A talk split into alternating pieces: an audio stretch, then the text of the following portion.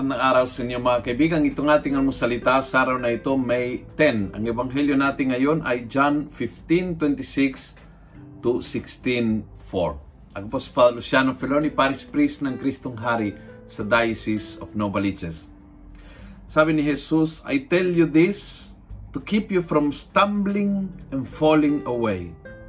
They will put you out to the synagogue. Still more, the hour is coming when anyone who kills you will claim to be serving God. They will do this because they have not known the Father or me. I tell you all these things now, so that when the time comes, you may remember that I told you about them. Darating ang persecution. Don't stumble and fall.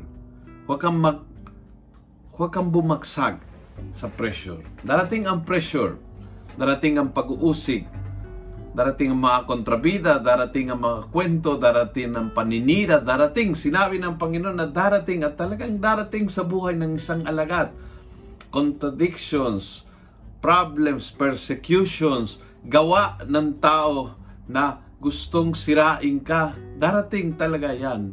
Sinabi ng Panginoon para huwag tayong bumagsak, huwag tayong mawala ng pag-asa, huwag tayong manghinaan ng loob, pag dumating ang mga bagay na ito.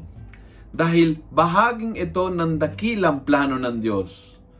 Hindi ito nangyari dahil pinabayaan tayo ng Diyos, hindi ito nangyari dahil uh, galit ang Panginoon sa ating, hindi nangyari ito dahil uh, lumayo ang Panginoon sa ating dahil uh, sa ating pagkukulang o pagkakasala. Darating ito dahil sa plano niya na madadaanan ito without falling into pieces. So ito siguro ang mensahe ng Ebanghelyo ngayon. Huwag kang payagan na ang pressure ay makakasira sa iyo. Bakos, hayaan mo na ang pressure ang magpapatibay sa iyo. Magpapatunay sa iyo na ang Panginoon ay kasama mo. Magpapatunay sa iyo ng lakas ng Espiritu Santo. Don't break down under pressure. Build up under pressure. Kung gusto mo ang video ito, pass it on.